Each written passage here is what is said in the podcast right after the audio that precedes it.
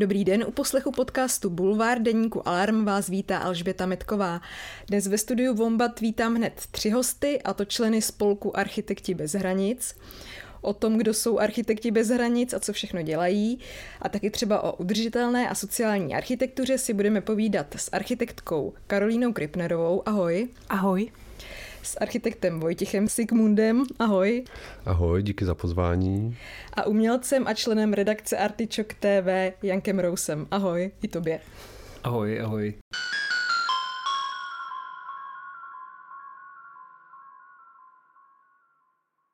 Co jsou architekti bez hranic? Asi většina lidí zná lékaře bez hranic. Co teda vlastně děláte a proč se vlastně jmenujete architekti bez hranic? Tak architekti bez hranic sdružují mladé architekty a designéry se zájmem o veřejný prostor a sociální přesahy architektury.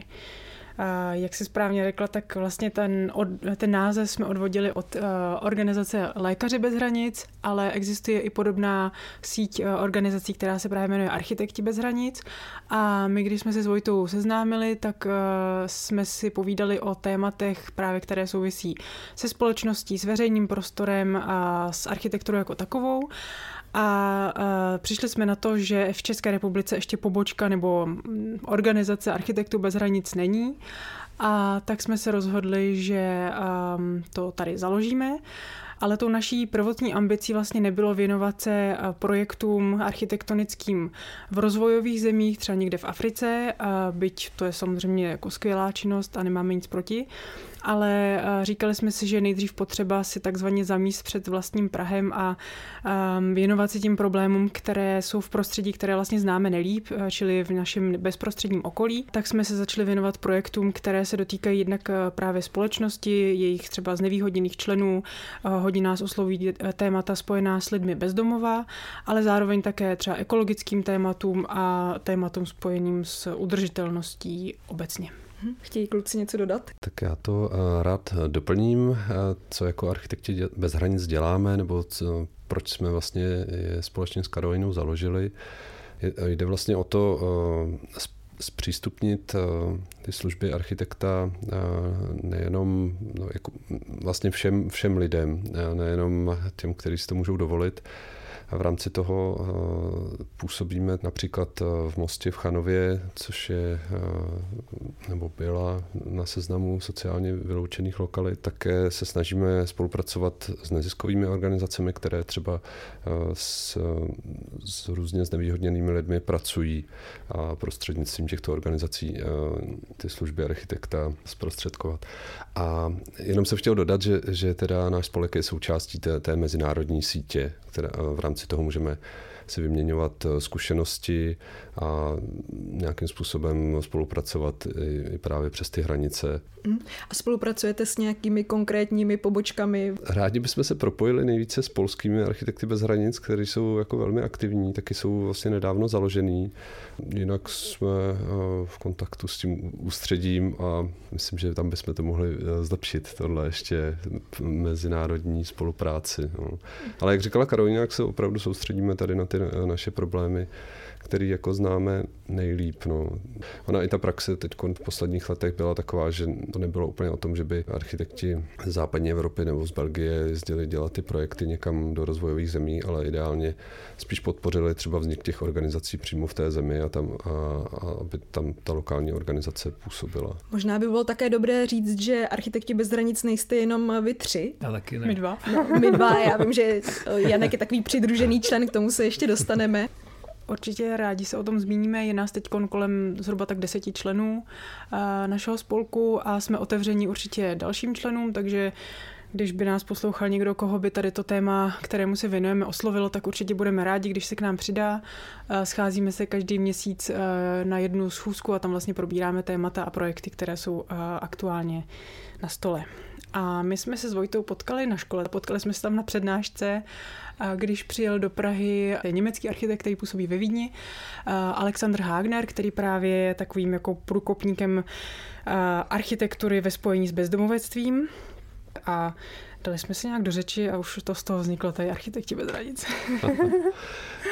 Tak Karolína tu přednášku teda tenkrát organizovala a byla to úplně skvělá přednáška a ve spolupráci s tím architektem jsme vlastně v minulém roce natáčeli ten dokumentární film v rámci cyklu Architektura soužití o vídeňském projektu VinziRast-mittendrin. A možná se o tom ještě povíme. A... Určitě. K tomu se dostaneme, k těm konkrétním projektům, kterých už máte za sebou docela velkou řádku. Ale možná bychom mohli trošku se zaměřit i na ten pojem, nebo na to pojmosloví, jako co je to ta sociálně udržitelná architektura, nebo jak vy vlastně vnímáte, protože to je pojem, který je už dneska docela hodně diskutovaný, třeba i v mainstreamu. Hodně se to teda spíš váže k té jako zelené nebo ekologické architektuře, tak by mě zajímalo, co teda si posluchači můžou představit pod pojmem sociální architektura nebo sociálně udržitelná architektura. A já myslím, že vy to asi úplně neoddělujete od té zelené nebo zeleně udržitelné architektury. Já bych řekla, že to je taková jako architektura nebo navrhování vůbec prostoru s velkým důrazem na společnost nebo na toho uživatele. A co se týče toho spojení s tou ekologií nebo i s ekonomií, tak vlastně, když se bavíme o udržitelnosti jako takové, tak stojí na třech pilířích, ekonomickým, ekologickým a sociálním. A ty první dva pilíře, ekonomický a ekologický, jsou v jistém smyslu lehčí uchopitelné než ten sociální, protože jsou kvantifikovatelné, dokáže se říct, tady to je ekologičtější, tady to prostě má větší uhlíkovou stopu a podobně. Z ekonomického pohledu je to ještě zřetelnější, ale z toho sociálního vlastně, tak to jsou nějaké měkčí aspekty, které tím, jak jsou hůře uchopitelné a popsatelné a kvantifikovatelné, tak jsou často více opomíjené. Takže, ale já si zároveň myslím, nebo myslím, že my si myslíme, že jsou možná i tím jako jedním z nejdůležitějších aspektů, aby vůbec ta komunita nebo společnost fungovala, tak bude sice hezký, když budeme mít super pasivní, levný třeba, nebo já nevím, udržitelný ekologický dům, ale když ta společnost nebude fungovat, tak vlastně je nám to trochu k ničemu. No. Takže je to určitě s důrazem na společnost jako takovou a to v tom smyslu, že se snažíme vnímat společnost celé svojí šíře, takže nejenom tu mainstreamovou společnost, ale zároveň i členy společnosti, kteří jsou z nějakého důvodu znevýhodnění. Můžou to být třeba i děti, nebo seniori, nebo maminky s kočárkama, ale zároveň jsou to také lidi bezdomová, kteří jsou součástí společnosti, ale jsou třeba často přehlíženi. A právě na tom, jak společnost se chová ke svým nejslabším členům, tak na tom je dobře vidět, jak ta společnost už je vyspělá. A odrazem tady toho je vlastně, jak je uspořádán, nebo jak je utvářen veřejný prostor. A to je zase součást architektury. Ona ta architektura se vlastně promítá dost do všeho. Vojto, ty vypadáš, že chceš něco dodat? Tak pro mě sociálně udržitelná architektura je taková, která ve větší než běžné míře zohledňuje potřeby těch jejich uživatelů. Je důležité ty potřeby poznat, což není zcela třeba běžné, aby před třeba různými projekty architektonickými, urbanistickými se zjišťovaly nějak důkladněji potřeby té komunity nebo těch lidí, pro které třeba ten projekt je připravovaný. Z tohohle ohledu třeba jsme organizovali workshopy participativní architektury, což může být jednou z takových metod, jak tyto věci zjišťovat. Myslím si, že pokud je to kvalitně provedeno a potom i navrženo, tak potom ty projekty mají větší šanci být úspěšné i z hledisek těch sociálních právě, jako příklad, aby z té lokality se nestávalo více ghetto nebo aby se neprohlubovala nějaká zranitelnost těch lidí nebo chudoba a podobně. Cílem vlastně té sociálně udržitelné architektury by mělo být snižování zranitelnosti třeba těch lidí nebo té komunity nebo jejich nějaké posilování té komunity, tak aby byli vlastně méně závislí na vnějších vlivech nebo na nějaké třeba pomoci, dávkách a podobně, aby zkrátka přijali nějakou aspoň část zodpovědnosti za to své prostředí, za svoje okolí, cítili, že mohou třeba něco změnit, tak zhruba takto. Teď jsme se bavili o tom, co teda asi je nebo mohla by být sociálně udržitelná architektura, ale mě by třeba zajímalo, co není, nebo jestli se setkáváte i s něčím, jako je social washing, nebo právě třeba spíš greenwashing. To je asi téma, o kterém se mluví nejvíce i v tom mainstreamu. Dneska si všichni tváří, že jako staví ekologicky a udržitelně, ale dost často, když se na to pak člověk podívá, tak zjistí, že to je jenom zástěrka, že se velmi často staví jako mohutné, velké, nepotřebné administrativní budovy, které mají nějaký zelený certifikát v podstatě jen za to, že je tam třeba stojan pro kola, když to hodně zjednoduším. Mně napadá, není to asi úplně příklad zcela jako tady toho social washingu, ale že častokrát třeba nové veřejné prostory jsou utvářeny tak, aby byly v nějakém slova smyslu jako líbivé nebo na pohled jako skvělé, krásné, nové, pěkné, ale že tam často jsou právě opomíjeni všichni ty členové společnosti, takže příkladem si třeba nový veřejný prostory, které jsou nedaleko Národní, za Kvádriem, tak třeba když tam na tom jako náměstí, já si trochu mám problém vlastně tomu říkat náměstí, ale v tom prostoru, kde se otáčí hlava Kavky, tak tam, když se porozlídnete, tak tam vlastně nejsou žádné lavičky, ačkoliv je to teda, říkejme tomu, nové náměstí, což mi přišlo úplně paradoxní.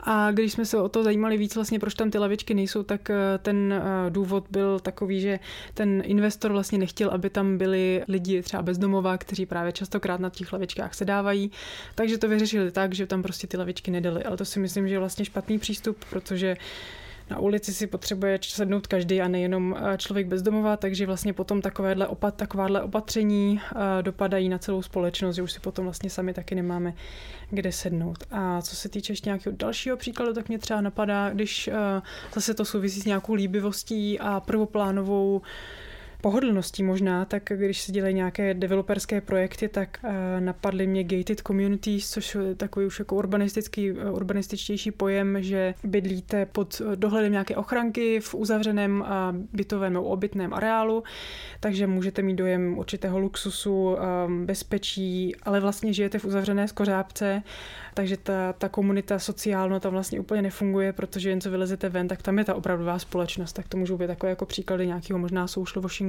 že když se tomu dá dobrá nálepka, tak se to dá hezky prodat, ale vlastně tam ta udržitelnost, ta sociální vůbec nefunguje. Hlavně pro ty ostatní, kteří nebydlí v té gated communities, tak to je vlastně uzavřený prostor, který není průchodný, což je asi jeden z prvků nějakého kvalitního města, ne? Že přesně vlastně tak. Jako je přístupné a otevřené. Přesně tak, já bych to přirovnala třeba k nějakému takovému, když to řeknu ošklivě, nádoru, vlastně, který se utvoří uprostřed města a vlastně jenom způsobuje spíš negativní dopady, ačkoliv se určitě dobře může prodávat.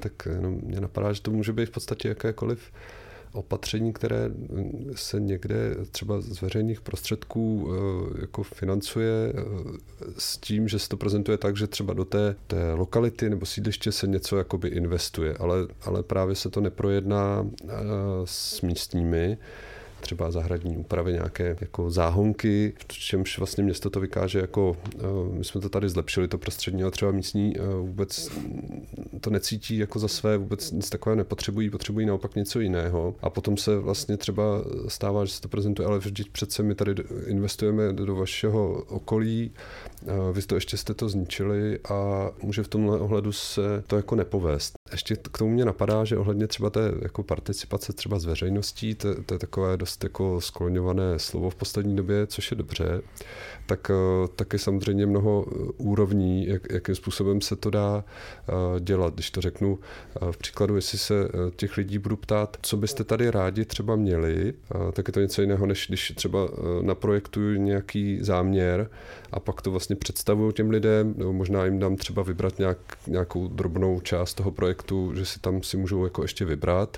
A pak vlastně řeknu, tak už jsme to teda zparticipovali, s veřejností jsme se známi. Tak jsou to jiné úrovně, mělo by se to rozlišovat. Neříkám, že vždy je nejlepší cesta se na všechno ptát veřejnosti ještě předtím, než se zahájí nějaký záměr, ale jenom je potřeba to vnímat, že to má jako více úrovní.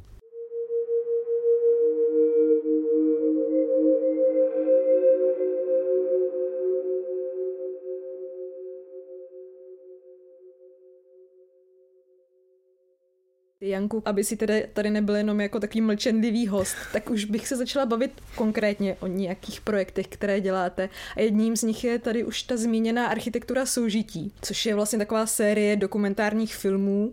Mohl by si tedy, Janku, představit? Tak architektura soužití vzniká v nějaký provázanosti v těch našich dvou organizací, řekněme, Architekti bez hranic a Artyčok TV, která se zaměřuje na současné umění a působí jednak jako spolek a jednak jako součást Akademie výtvarných umění v Praze. Tu samotnou architekturu soužití jsme před lety vymysleli takhle v téhle trojici, pokud si dobře vybavu, v návaznosti na ještě nějaký jako úplně jako jiný hovory o tom, jak bychom spolu mohli spolupracovat, že nás tak nějak oboustranně zajímalo propojení našich možností a našich zaměření, protože i v současném umění je výrazná tendence nebo jako orientace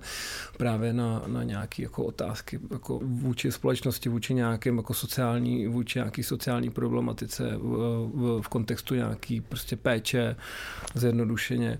A to jsou témata, které nás jako zajímají a na kterých jsme se začali potkávat. Z toho vznikla představa o nějakém takovém jako volném cyklu, kde bychom se zaměřili vlastně na to, jak architektura a současné umění může svojí jako praxí přispět k řešení, nebo i jenom třeba jakoby k poukázání na nějaký jako důležitý aspekty, jak jako sociální praxe a ve spojení potom jakoby s architekturou a vůbec jako s komunitním životem. Dali jsme dohromady nějaký místa, který už jsme jako nějakým způsobem znali, že vznikl první díl o Bedřišce v Ostravě, osadě, druhý díl o měchovském projektu Bellevue de Monaco a teď ten třetí, který se už v brzké době snad objeví online se všemi náležitostmi o vídeňském projektu VinziRast-mittendrin. Mm-hmm. Mohli bychom si teda nějak popsat, o čem ty konkrétní dokumenty jsou. Asi ne každý ví, co je Bedřiška v Ostravě, natož co je jako Bellevue de Monaco v Mnichově. Co to je za místa, co to je za komunity, proč jste si je vybrali jako ta místa, o kterých budete teda točit? Já bych to možná ještě zkusila dát nějaký jako širší kontext. A ten, když ještě zpátky se vrátím k té otázce, co vlastně jako Architekti bez hranic děláme, tak my se vlastně ve většině věnujeme nějakým jako osvětovým projektům, takže to není úplně naše primární aktivity, nejsou, že bychom projektovali, ale spíš se snažíme vlastně o těch věcech mluvit a to různou formou, že to můžou být jednak psaní texty anebo nějaký workshopy a takovýhle věci, ale vlastně jsme si potom hledali formu, jak některé inspirativní projekty dobře prezentovat. A zjistili jsme, že když vlastně spolupracujeme s Jankem jakože vizuálním, multimediálním a všelijakým umělcem, tak vlastně to je to skvělé spojení, protože tak se ta architektura s důrazem právě na tu komunitu dá dobře odprezentovat, protože tam už nám třeba nebudou úplně stačit klasický půdorysy a vizualizace, ale tím filmem dokážeme zprostředkovat i tu atmosféru v těch domech. Takže vlastně tam vznikla ta naše spolupráce, která je skvělá.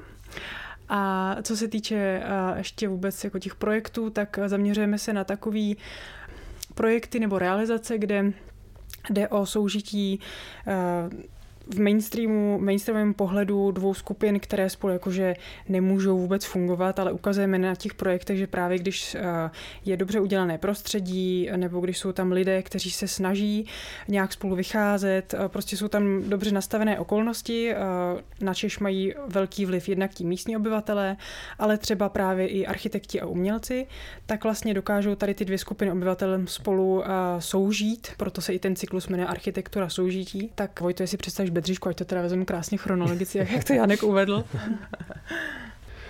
Konkrétně na Bedřišce teda se jedná o osadu, která byla taky jako vedená na seznamu sociálně vyloučených lokalit. Docházelo k tomu, že vlastně městská část se snažila ty lidi tam odsaď vlastně vymístit, měla záměr celou tu osadu zbourat a vlastně prodat nebo nějakým způsobem tam vytvořit development pro jako mladé rodiny. Určitě doporučuji se podívat na ty dokumenty. Jsou vlastně online na stránkách Artyčoku a tam právě třeba říká Kumar, že jako nechápe, proč by se mělo dělat něco pro mladé rodiny, když tam jako mladé rodiny už bydlí. Takže nějakým způsobem to mapovalo ten proces toho pokusu o záchranu. Tam to ještě není rozhodně jako vyhráno, není to tak, že by to byl právě příklad dobré praxe ve smyslu, že se tam něco už podařilo, ale určitě tam byla jako obdivuhodná to odhodlání těch místních, kteří tam ještě zbyli, protože, jak říkám, tam dochází k tomu vymysťování postupnému a i to zapojení různých architektů, umělců, sociálních pracovníků, sociologů do té jako záchrany té Bedřišky. Mně se ten díl strašně líbil právě, jak to třeba Janek pojal, že je tam dost obrázků třeba i z bytů těch lidí a tam je vlastně zajímavé na té osadě, že tam žijí dohromady jako romská komunita s majoritou, takže v tom dokumentu vlastně člověk pořádně neví, jako u koho doma zrovna se nachází, může si jenom domýšlet a to mi třeba přišlo jako zajímavý. Mm-hmm. Já jenom dodám, že to je taková vlastně osada tvořená dřevěnými finskými domky, která vlastně byla určena nebo postavená už před desítkami let především pro horníky ostravské. A mě by zajímalo, jak si pak řešil právě to natáčení jako na místě v takovéhle komunitě, protože tam zase vždycky hrozí, že by mohlo docházet k nějaké jako exploataci trochu, třeba i kýčovitému zobrazení, jako jak se teda rozhodl to pojmout. Tak ta Bedřiška, i jak to byl první díl plný nějaký nejistoty, tak jsme se tak jako dlouze, opatrně, postupně zorientovávali a hlavně seznamovali, což si myslím, že je ta jako největší váha téhletý práce a jejich výsledků. Jsme vlastně jako nepodcenili tu přítomnost, to provazování se mezi ty lidi, kteří tam žijou. To nám ve výsledku vlastně hrozně usnadnilo práci.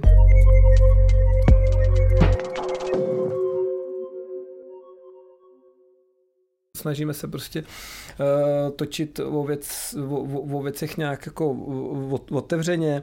Nechceme to ani jako přibarvovat ani pozitivně, jako ani negativně samozřejmě, ale jde nám opravdu o nějaký jako přirozený obraz toho místa, těch lidí prostě se všema problémama, který to místo dělají tím, čím je. Čili bylo pro nás strašně důležitý si tohle vybudovat, protože tím pádem jsme měli jako velkou svobodu v tom, jak se tam pohybovat a o čem všem se můžeme bavit.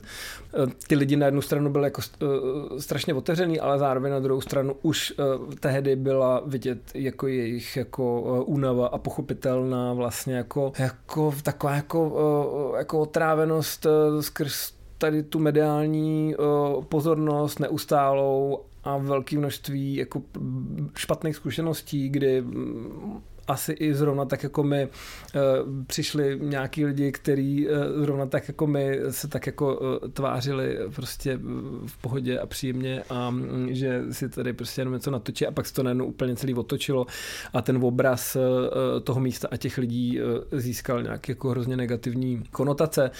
Takže i tohle jsme vlastně museli překonávat a měl jsem hroznou jako radost, že se to jako podařilo s tím, že ta koncepce toho, že jsme chtěli, aby nebylo vidět, u koho doma natáčíme, aby jsme jako ty diváky jako znejištěli právě v nějakých těch jako předsudcích o tom, jak žijou prostě sociálně slabší členové naší společnosti a tak dále. A tak to byla jako hrozně cenná a důležitá součást třeba toho prvního dílu na té Bedřišce. Vy jste se na Bedřišku dostali právě přes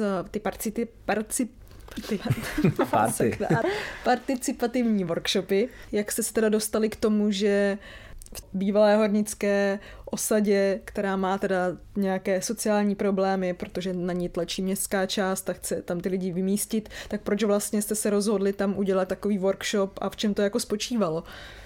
Tak my jsme tam jako Architekti bez hranic byli přizváni k spoluorganizaci. Vlastně velkou část práce tam odvedli právě místní Ondřej Turoň a Eva Lehocka a Eliška Černá. Spočívalo to vlastně v tom, že v první fázi se zjišťovaly ty problémy, potřeby těch místních a potom vlastně přijali studenti, byly 4 skupiny a každá měla na starost nebo jako jiné téma. Jedna se starala jako veřejné prostory, jedna třeba nějakou estetickou architektonickou hodnotu těch staveb. My jsme teda měli na starosti obecně tu participaci a zjišťování od místních ještě hlubší další informace. A vlastně za asi 3 dny se vytvořily návrhy studentské, které se následně prezentovaly politikům, jak byla tam jak paní starostka městské části Jana Janáčková, která právě dost usilovala o to vymístění těch lidí.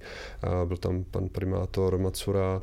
Při té příležitosti například padla otázka, jestli je běžné, aby se jako místní třeba v sociálně vyloučených lokalitách nějakým způsobem zapojovali.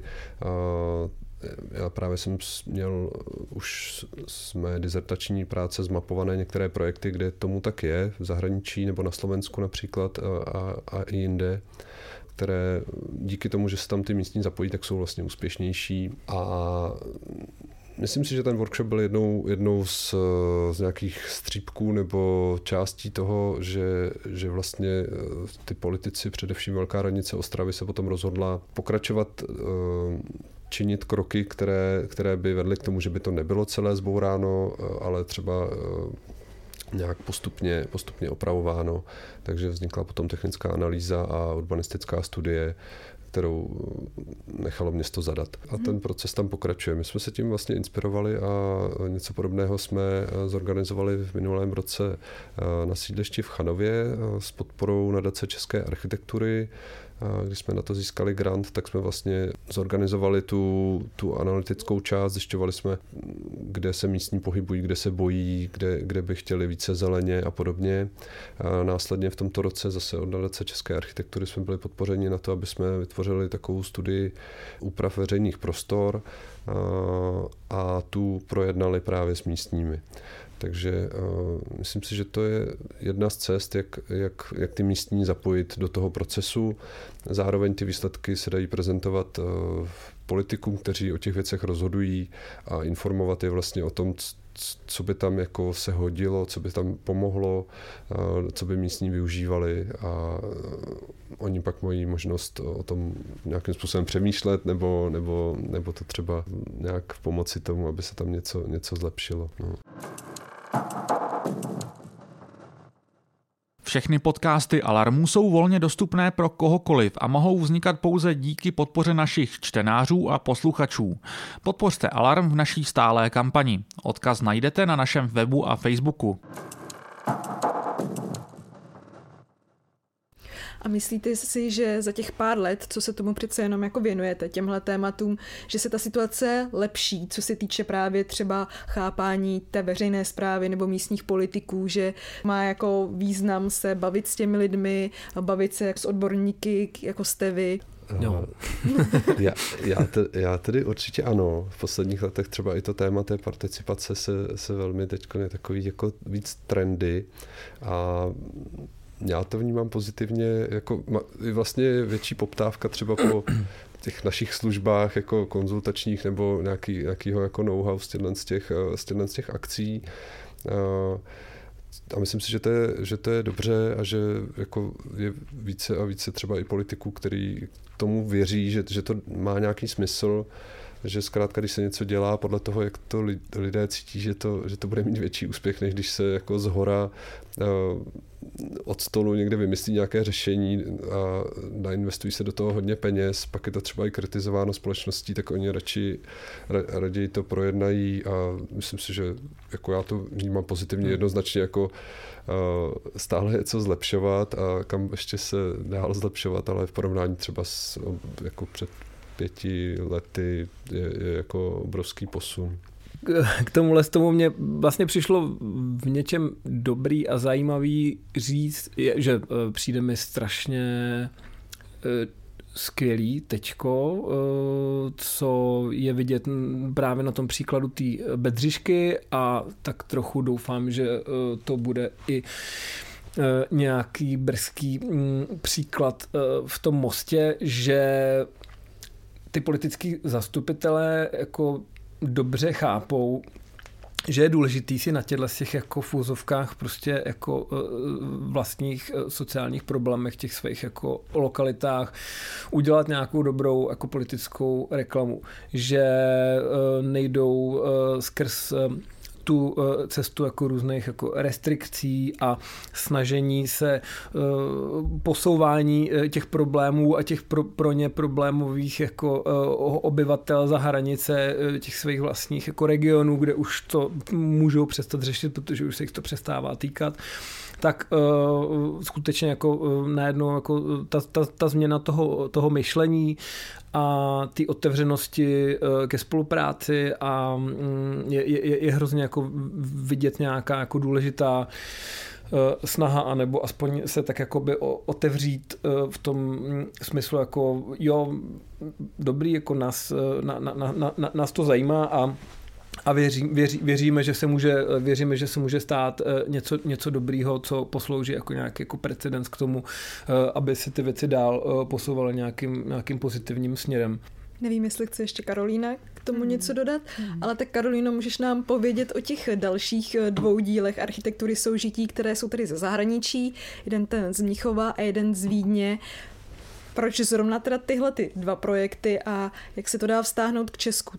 My jsme vlastně tady na ty projekty přišli skrze moji dizertační práci, kdy já jsem se věnovala tématu, jak vlastně architekt může pomoci v prevenci nebo v řešení bezdomovectví, a hledala jsem nějaký inspirativní příklady ze zahraničí, které by se tady tou tématikou zabývaly. A nejdřív jsem hledala opravdu jenom ty témata spojené s bezdomovectvím, a pak jsem se to rozšířila ještě na další vlastně nějakým způsobem vyloučený lidi ze společnosti nebo znevýhodněný, a uvědomila jsem si, že vlastně stejná situace, co mají lidi bezdomová, je i podobná pro uprchlíky, což tehdy byla v roce 2015 velká migrační krize, a v České republice teda jsme o tom vlastně skoro nevěděli. Ale v Německu to bylo velké téma, a tak jsem začala hledat i projekty, které by se nějakým způsobem snažily vlastně začleňovat ty nové obyvatele mezi tu stávající společnost. A objevila jsem tady ten mnichovský projekt, který to je vlastně dům v širším centru Mnichova, ve kterém bydlí ty mladí uprchlíci spolu se stávajícíma nebo se současnýma obyvatelema Mnichova, čili s Němci. A zároveň vedle toho bydlení je v tom domě také kulturní centrum, takže se tam propojují tady ty různé kultury, a zároveň ten dům nebo ten projekt má takovou myšlenku, že když přijdou různé skupiny obyvatel dohromady, tak vlastně můžeme to pochopit také pozitivně, a to tak, že se vlastně navzájem mohou obohatit, když mají k tomu nějaký jako pozitivní přístup nebo chtějí. Takže na tady tom projektu je krásně vidět, že můžou takovéhle odlišné skupiny spolu vycházet a naopak se ne jako ohrožovat, ale něčím obohacovat navzájem. Takže tady v tom kulturním centru je tam třeba i restaurace nebo taková kavárna, a můžete tam ochutnat kuchyně z různých koutů světa, což se vám normálně nestane, a je to tam úplně skvělý, je tam příjemný, je tam spousta kulturní, je tam taková kulturní bohatý program, promítání nějakých filmů, a učí se tam ty uprchlíci německy a podporují tam ženský kruhy a takový jako různý spoustu činností. Takže tady ten dům byl moc inspirativní, a zároveň je tam důležitá i ta složka architektury samozřejmě, protože na tom projektu se podíleli i architekti už od začátku, a oni vlastně se snažili zachovat maximum toho stávajícího domu. Tam je k tomu ještě dlouhatánský jako příběh předtím, ale když to zkrátím, tak vlastně zachovali to, co je funkční, a vyměnili jenom to, co už nefungovalo nebo bylo potřeba opravdu opravit, takže to je jako skvělá myšlenka i co se týče nějaký udržitelnosti, protože proč vyměňovat něco, co ještě pořád funguje a může sloužit.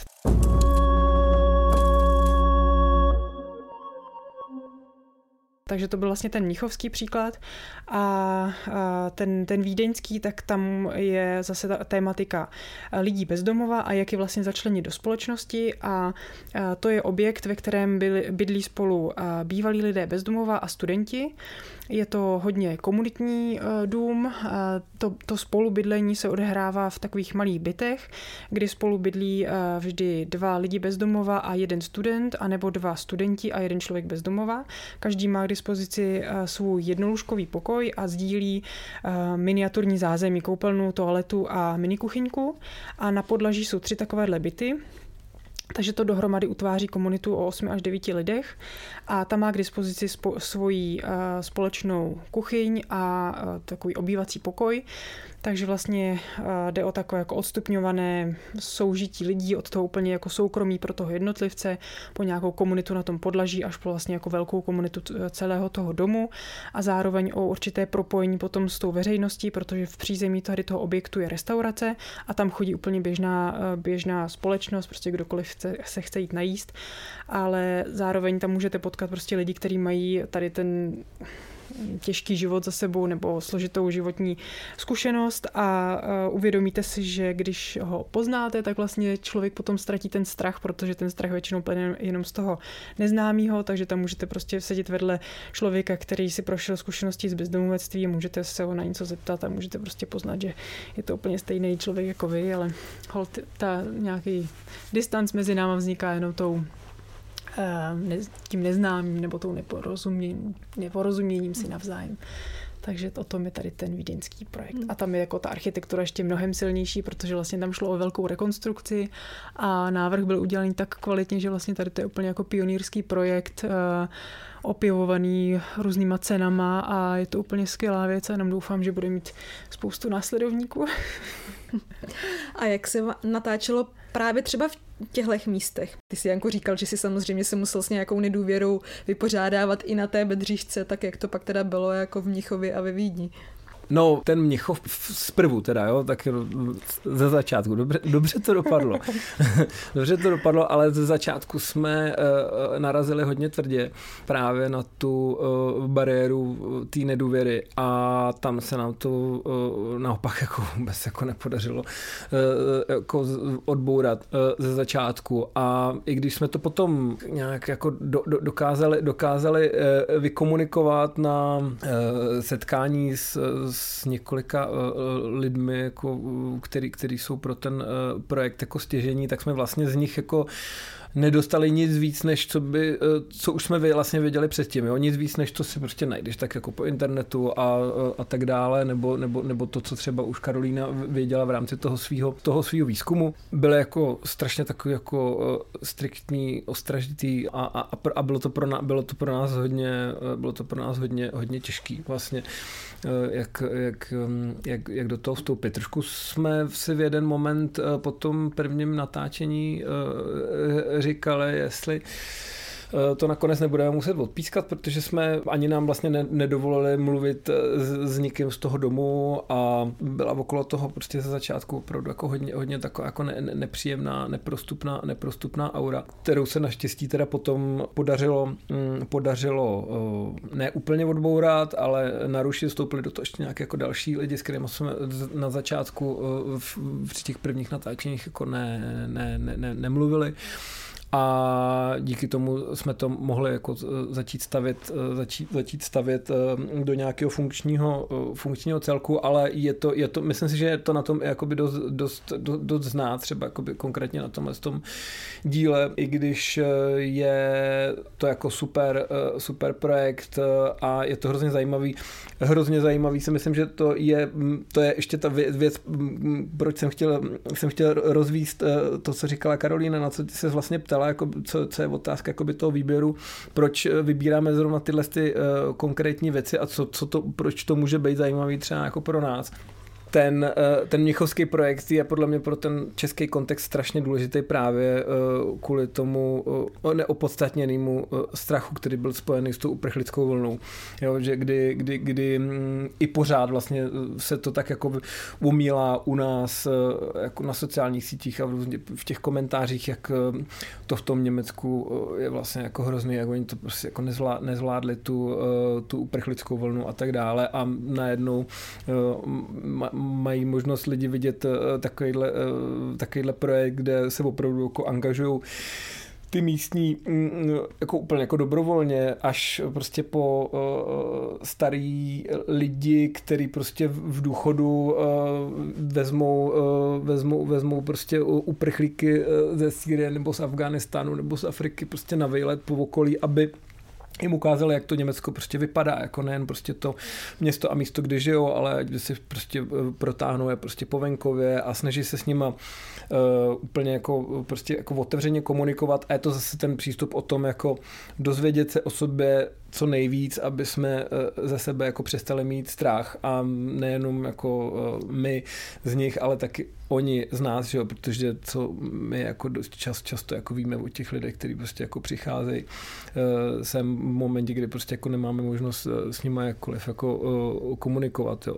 Nicméně, abych to uzavřel, tady ten jako problém s tím Mnichovem, který nakonec dopadl dobře, tak my jsme tam potom byli na jedné výstavě, která byla strašně zajímavá, a mě vlastně díky té výstavě došlo, jak velký problém je třeba jako ultrapravice na německé scéně, kdy tam byly rozebraný v rámci nějakého jako uměleckého projektu útoky od pravicových extremistů na podniky třeba jako turecký, jo, nebo arabský, který byly spojený prostě s vraždama, který dlouhodobě nebylo možné jako objasnit, pak byl nějaký jako velký proces s nějakým jako odhalenýma ultrapravicovými buňkama v Německu, a mě vlastně díky tomu vlastně došlo, to, co by člověka u nás jako přes veškerý různý jako problémy jako s pravicovým extremismem u nás nedošlo, že vlastně to může mít jako pro ně hrozně závažný charakter, a že to, jak to jakoby otevřou, a i to, jak si třeba jako hlídají, nechtějí, aby třeba některý lidi byli vidět na těch kamerách, a aby třeba se to tak snadno třeba jakoby potom jako nepropojilo, že by se mohli stát třeba potom poměrně snadným cílem nějakého útoku, tak pak jsme to zpětně nějak tak jako pochopili, jako, že tohle to byl vlastně ten problém, jakože to nebyl jakoby nějaký problém s náma a nějaká nedůvěra jako vůči nám, ale byl to tenhle ten problém jako té velké jako opatrnosti vůči nějakým možným třeba jako útokům, který jsou jako bohužel možný, no.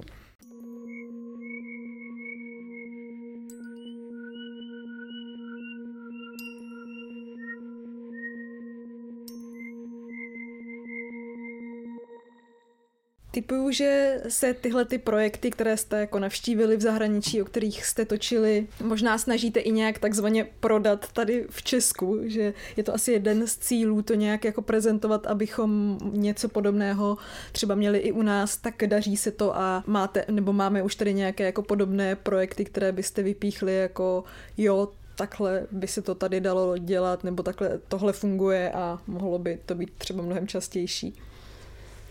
My s tím máme velký plány, my bychom rádi o těch tématech vlastně mluvili, že to natáčení je takový jako první část, a druhá část toho našeho plánu je, že potom bychom chtěli ty filmy vzít a promítat je třeba na středních školách nebo na druhém stupni základek a s těmi mladými lidmi se o těch tématech bavit a vlastně jim otevírat víc oči k tady tím tématům, vůbec nějak jako zvyšovat tu jejich citlivost na tady ty témata. Nicméně nám do toho zatím skočila korona, takže vlastně tady ta druhá část toho plánu se zatím trochu odložila, ale doufáme, že už na ní brzo přijde.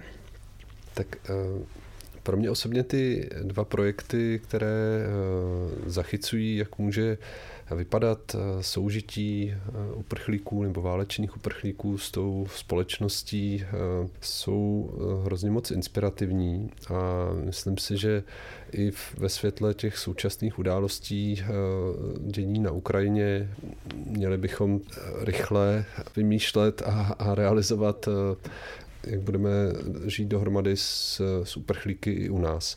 Z tohohle ohledu mi to právě přišlo inspirativní, že ty projekty, které my jsme zachycovali v těch dokumentech, nebyly někde na okraji města nějaká hala nebo velkokapacitní zařízení, kde by se jako tito lidé jako nějak shromažďovali nebo něco, ale naopak byli v samém centru města a ti lidé se začleňovali plnohodnotně do společnosti a navíc měli podporu jak sociálních pracovníků, tak i třeba nějak jazykovou a pracovně vzdělávací a podobně. Takže to prostě byly příkladné projekty a určitě se snažíme to co nejvíc prezentovat, čím už i doufám pomůže dnešní pozvání do Bulváru, aby se o tom zase víc lidí jako dozvědělo, jak to taky může vypadat, nebo třeba v zahraničí.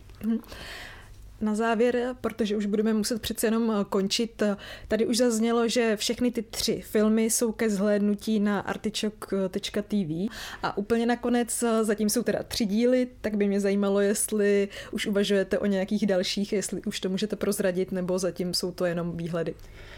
My to ještě zatím asi prozradit nechceme, ale máme v plánu, jenom řeknu to obecně, možná nějakou střední Evropu, protože vlastně to byl jakoby ten původní záměr dokumentovat ty příklady dobré praxe ve střední Evropě. Nicméně nebojíme se a nemáme ani strach z nějaké jako přesoceánského projektu, takže uvidíme, těšíme se na to, moc nás to zatím baví, takže si myslím, že ještě něco přijde. Tak jo, tak budeme se těšit a doufám, že to vyjde, ať už to bude ve střední Evropě nebo za oceánem. Já moc děkuju, že jste přišli, děkuju Karolíně Kripnerové, Jankovi Rousovi a Vojtěchu Sigmundovi. Díky moc, že jste přišli. Moc krát děkujeme za pozvání. Děkujeme moc. Díky.